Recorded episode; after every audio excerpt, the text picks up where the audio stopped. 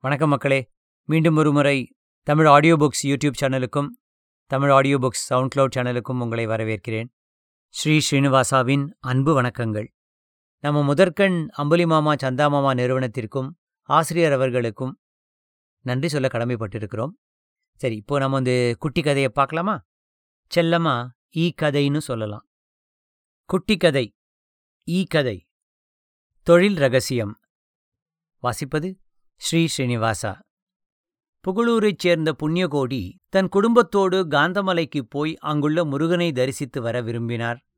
காந்தமலைக்குச் செல்வதானால் வழியிலுள்ள ஆற்றைக் கடந்து சென்றாக வேண்டும். அவர் தம் மனைவியுடனும் மகனுடனும் ஆற்றின் கரையை அடைந்தார். படகோட்டியிடம் அக்கறைக்குப் போக எவ்வளவு கேட்கிறாய்? என்று கேட்க அவனும் ஒரு ஆளுக்கு ஒரு ரூபாய்தான் என்றான்.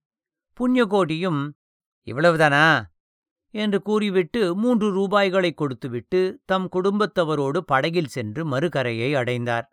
காந்தமலையில் தங்க வசதியோ உண்ண உணவோ கிடைக்காது. அதனால் அங்கே செல்பவர்கள் மாலைக்குள் திரும்பி எதிர்க்கரையை அடைந்துவிட வேண்டும்.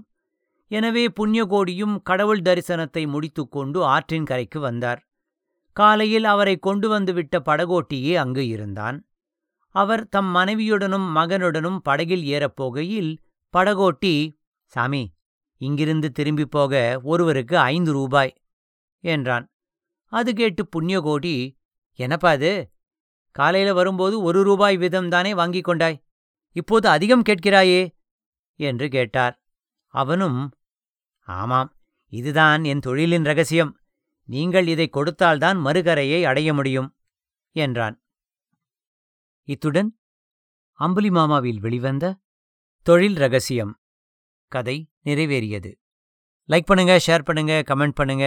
மீண்டும் சந்திப்போம். Sri Srinivasa Tamil audio books dot com நன்றி வணக்கம்.